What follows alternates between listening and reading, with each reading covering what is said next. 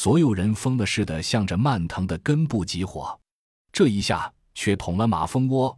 鬼藤不知用什么器官发出了“吱”的一声尖叫，它盘在顶上的滑盖一下子散开，藤条像下雨的似的飞舞下来，向着众人包裹而去。有几个战士躲避不及，被藤条一下子穿胸而过，扎了个透心凉，连惨叫都来不及发出，就被鬼藤缠了个结实，皮肤迅速腐化，几秒钟就变成了一具干瘪的丧尸。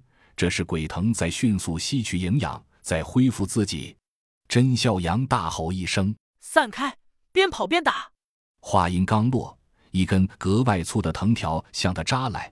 为了活命，他就地一个懒驴打滚，躲过致命一击，半跪在地上喊道：“手雷！三、二、一，扔！”所有人都从胸前摘下手雷，扯掉拉环，一起掷向了鬼藤根部，而后迅速卧倒。封闭的屋内发生密集爆炸。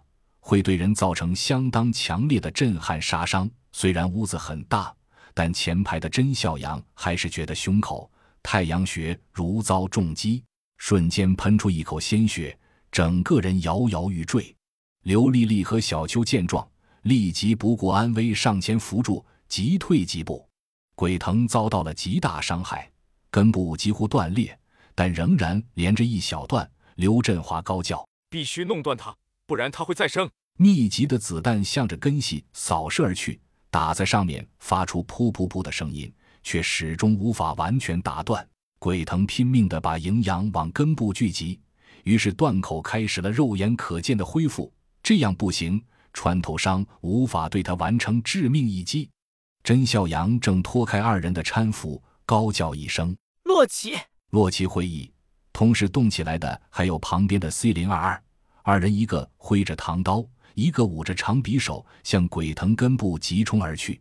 甄笑阳高叫：“所有人掩护！”